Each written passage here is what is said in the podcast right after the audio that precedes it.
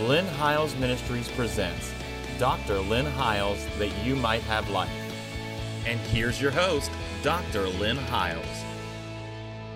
I want to welcome you back to the program today and thank you again for taking time to join us. And uh, I hope you're doing it every week. I hope you're setting your DVR or you're watching us via YouTube or uh, on, uh, you know, we're on different channels at different times during the week. And we thank you for tuning in and uh, sharing this time with us. If you know people that would enjoy this program, please tell them about us. It helps us to get the word out, and uh, I, I, believe they'll be blessed as well. I want to say, first of all, that we are in the middle of teaching a series on the book of Hebrews.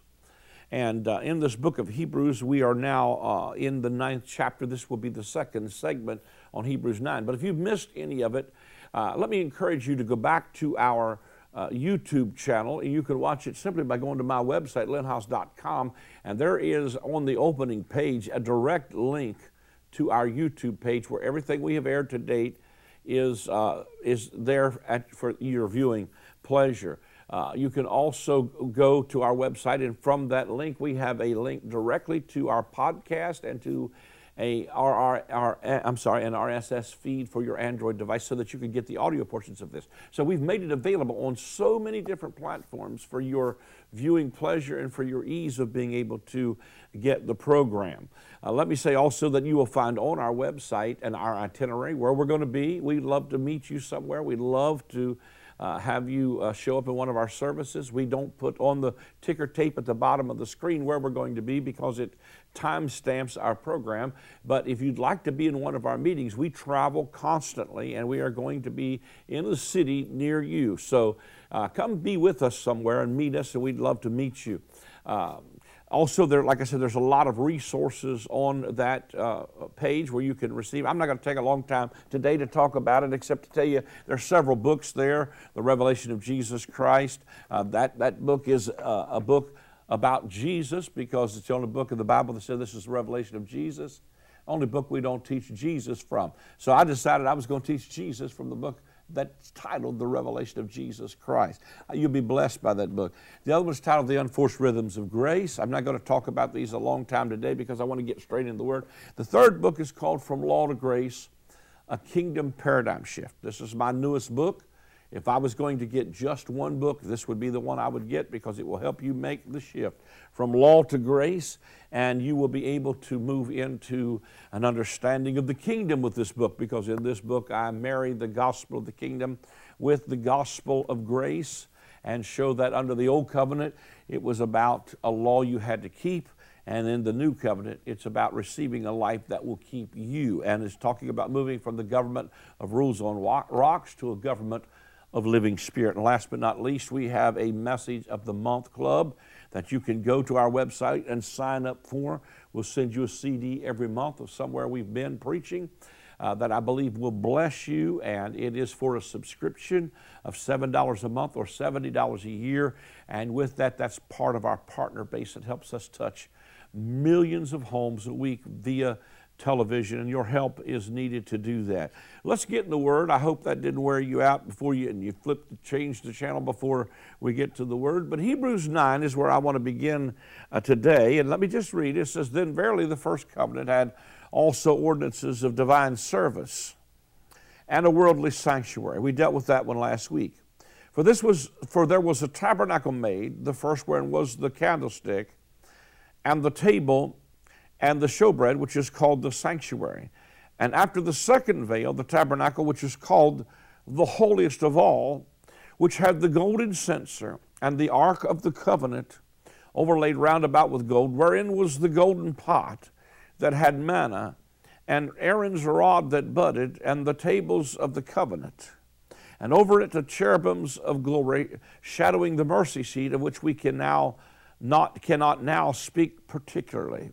Now, when these things were thus ordained, the priest went always into the first tabernacle, accomplishing the service of God. But into the second went the high priest alone, once every year, not without blood, which he offered for himself and for the errors of the people.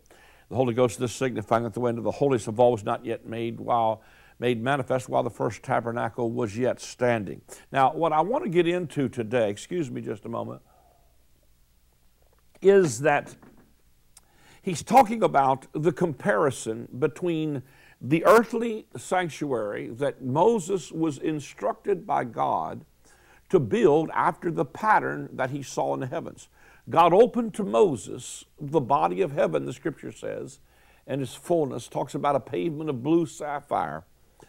And God showed him the heavenly sanctuary. He said, Make everything in the earth after the pattern that I showed you in the heavens. So the earthly tabernacle is a picture of the heavenly tabernacle. Probably, if you're going to get any description of the heavenlies, you're going to get it as a, as a picture through the tabernacle of Moses. Now, what we dealt with last week was we showed you uh, that each one of these pieces of furniture in the tabernacle was tangible, literal, real, touchable, feelable, physical stuff. But we showed you how that they, in the new covenant, picture something spiritual of an inward reality. In other words, under the old covenant, they had an altar that was in the outer court called the brazen altar where blood was spilled, sacrifices were made, sin offerings were burnt, offerings were burnt. But we know that in the new covenant, we don't bring bulls and goats. We apply the precious blood of Jesus. Now, what we see is that that's not physical blood in a cup somewhere, like going to a temple getting real blood put on you, but applying what Jesus did in his redemptive work. And the tabernacle of Moses, uh, there was a brazen sea that or a brazen laver that was made from the looking glasses of the women that stood at the door of the tabernacle and in it was water from the smitten rock. Now that's powerful because that speaks in the new covenant of our water baptism, our being baptized into Christ. Uh, and, and, and that's the token. That was one of the tokens or the seals of the covenant. I believe in water baptism. And then we came into the second dimension and we talked about the candlestick and the oil of anointing that flows from the candlestick. And I'm going to tell you, the Holy Spirit and the anointing of the Holy Spirit will give. See what that light, what that candlestick did was it shined its light over on the table of showbread to light the table of showbread. In other words, the oil of anointing. Let me tell you something. You get filled with the Holy Ghost, and the Word of God will become new to you. Because the Word of God will begin to shine. I mean, the Holy Spirit will begin to shine the light on hidden nuggets. That's what I'm praying the Lord does in this series we're teaching on Hebrews is that He causes the light of His glorious gospel to shine in our hearts like the Holy Spirit becomes the teacher. I mean, I, if the Holy Spirit becomes the teacher, man, He will begin to cause the light to shine on stuff, and it will be a never ending uh, flow of revelation that comes. I, you know, as many times as I've read the Word, the Holy Spirit breathes on it a little bit differently, and boom, man, my spirit just explodes with revelation. But each piece of furniture in this tabernacle had something powerful and significant. It was showing you something of a spiritual reality from a natural, worldly, tangible, touchable realm to moving to a spiritual dimension and realm. And we talked about uh, the, the, the, the, the, the table of showbread, and we talked about the altar of incense last week. This week, I want to talk about the piece of furniture that he starts to talk about. He said, after the second veil, the tabernacle, which is called the holiest of all, which had the golden censer and the ark of the covenant, overlaid round about with gold, wherein was the golden pot that had manna, and Aaron's rod that budded, and the tables of the covenant, and over it the cherubims of glory shadowing the mercy seat, of which we cannot now speak particularly. Now, when these things were thus ordained, the priest went always into the first tabernacle, accomplishing the service of God. Now, the thing that I want to get into, first of all, in this series, I want to talk about the most holy place in this segment.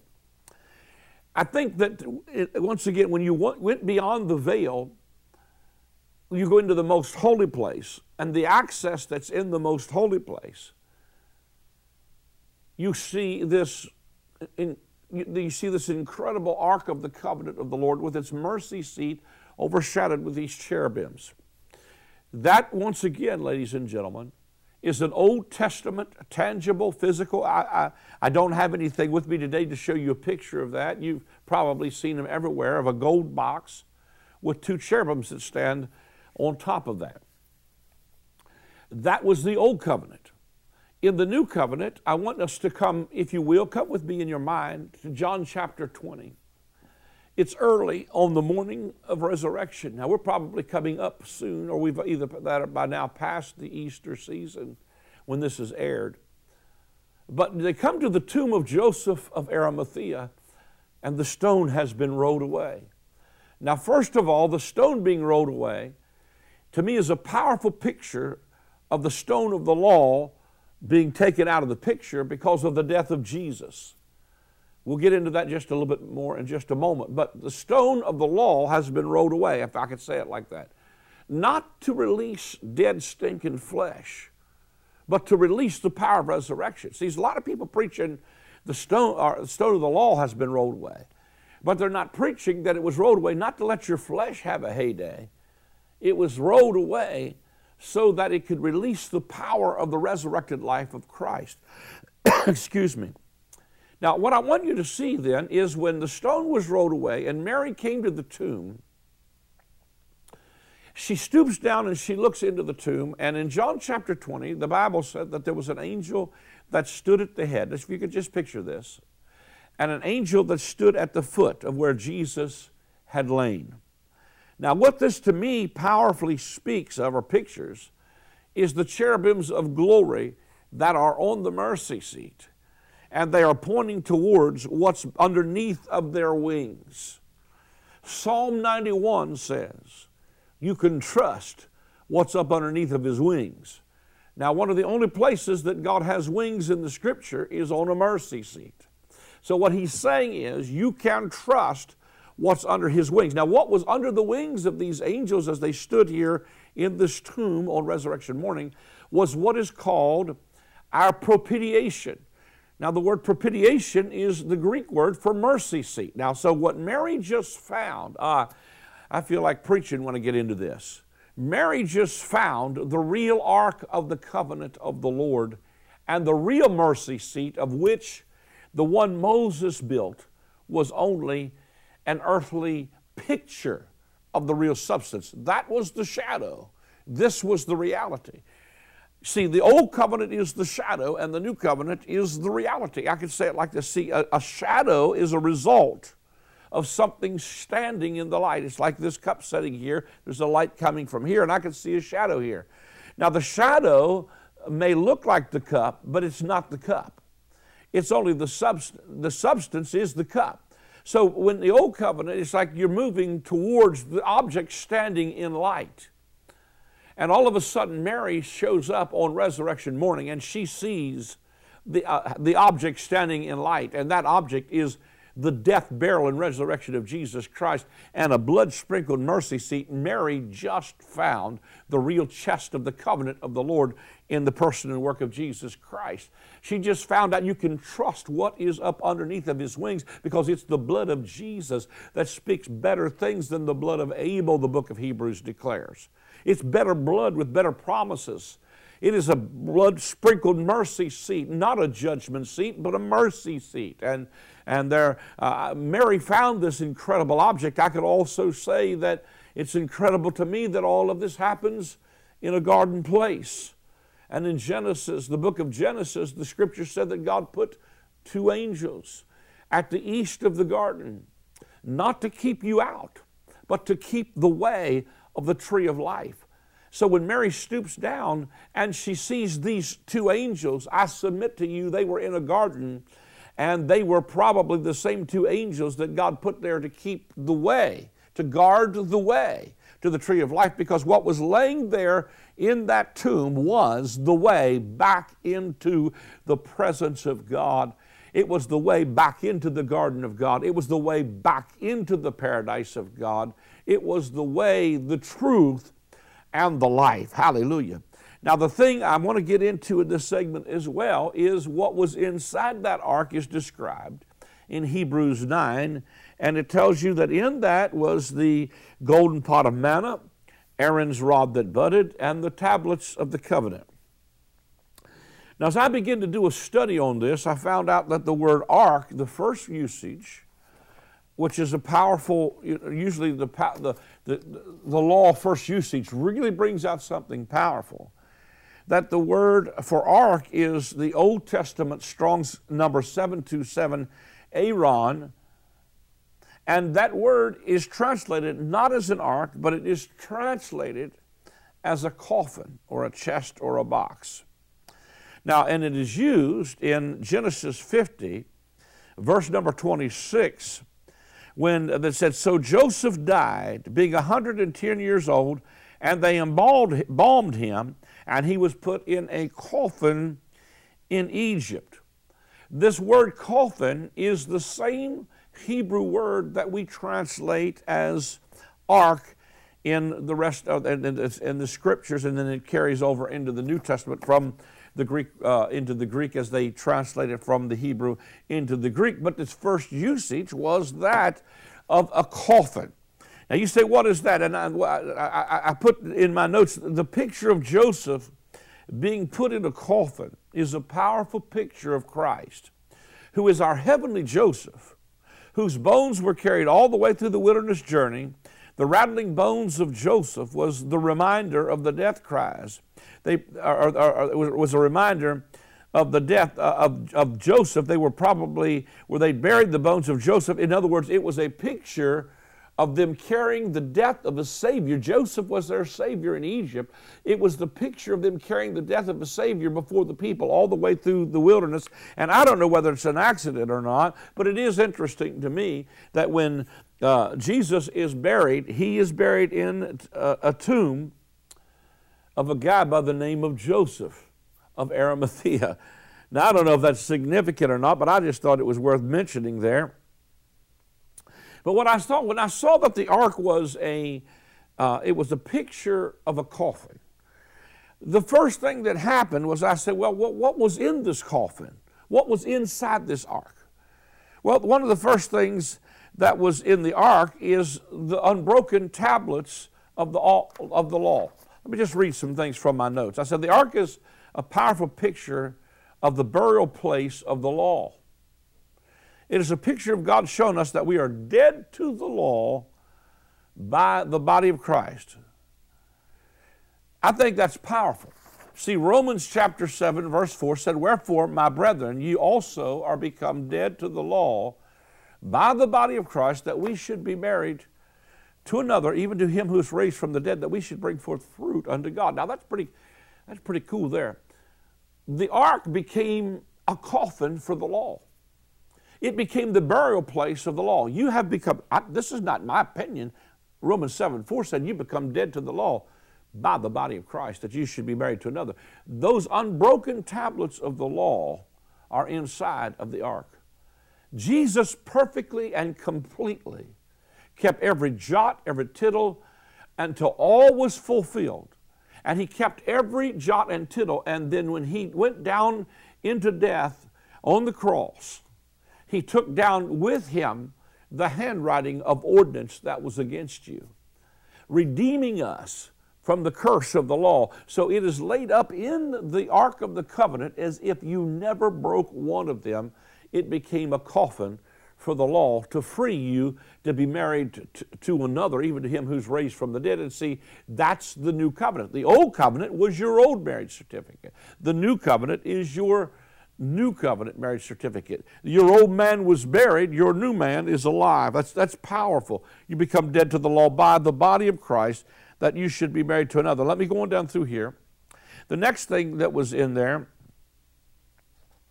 was the unbroken, first of all, the unbroken tablets of the law, which showed that Jesus completely fulfilled every command and dealt with our rebellion to the law. The second thing that was there was the uh, golden pot of manna.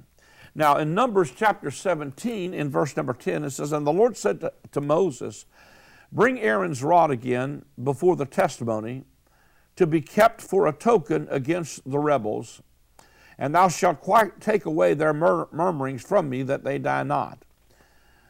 Now, see, this, uh, I, I, I, jumped ahead there to the, the, rod of Aaron that budded. But he, one, one of the things, again, he deals with in number 17 is that God says to them, to, uh, to, Moses, Bring Aaron's rod before the testimony to be kept for a token against the rebels, and thus shall he take quite away their murmurings.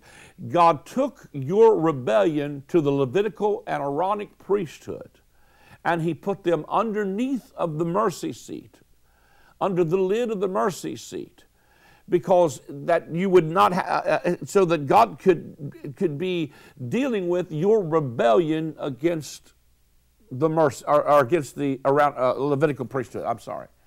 The third thing was the golden pot of manna, which speaks of our rebellion against His provision, because He said in Exodus 16 verses number four and five, and then said the Lord unto Moses, Behold, I will rain bread from heaven for you and the people shall go out and gather a certain rate every day, that I may prove them whether they will walk in my law or no. Well, survey says no, they did not walk in his law. See, all of these things, the unbroken tablets of the law, you rebelled against.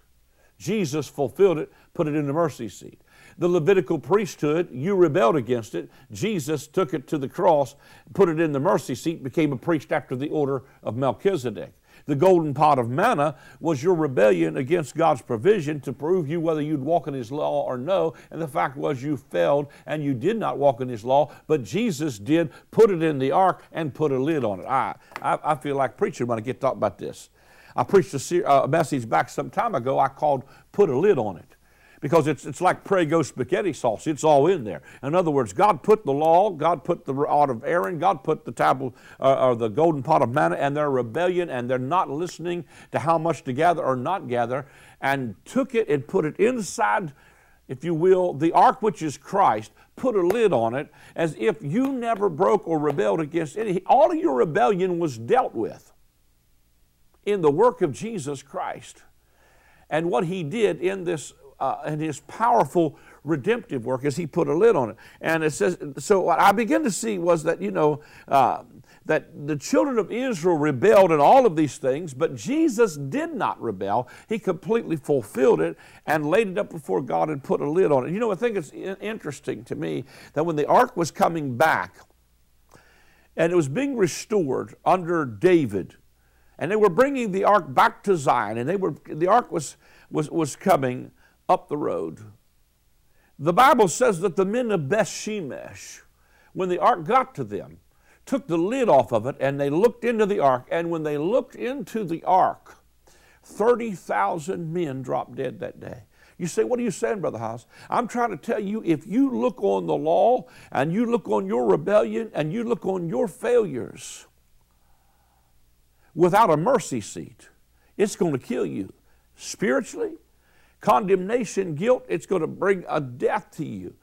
But see, I'm telling you, put a lid on it. Man, I, I, want to say to every preacher across America, yes, people have rebelled. One of the things we're going to deal with probably in our next session is we're going to talk about the conscience being purged. Because if you take this lid off and you look at law without mercy, you look at law without grace, you look at the law uh, without, or you look at your rebellion without a blood sprinkled mercy seat, and it's going to produce death in you. But if you'll put a lid on it and a mercy seat and carry that mercy seat, one thing I love about it is when they put the lid back on that mercy seat and brought it back up the road, when the presence of God was restored, the enemies were subdued.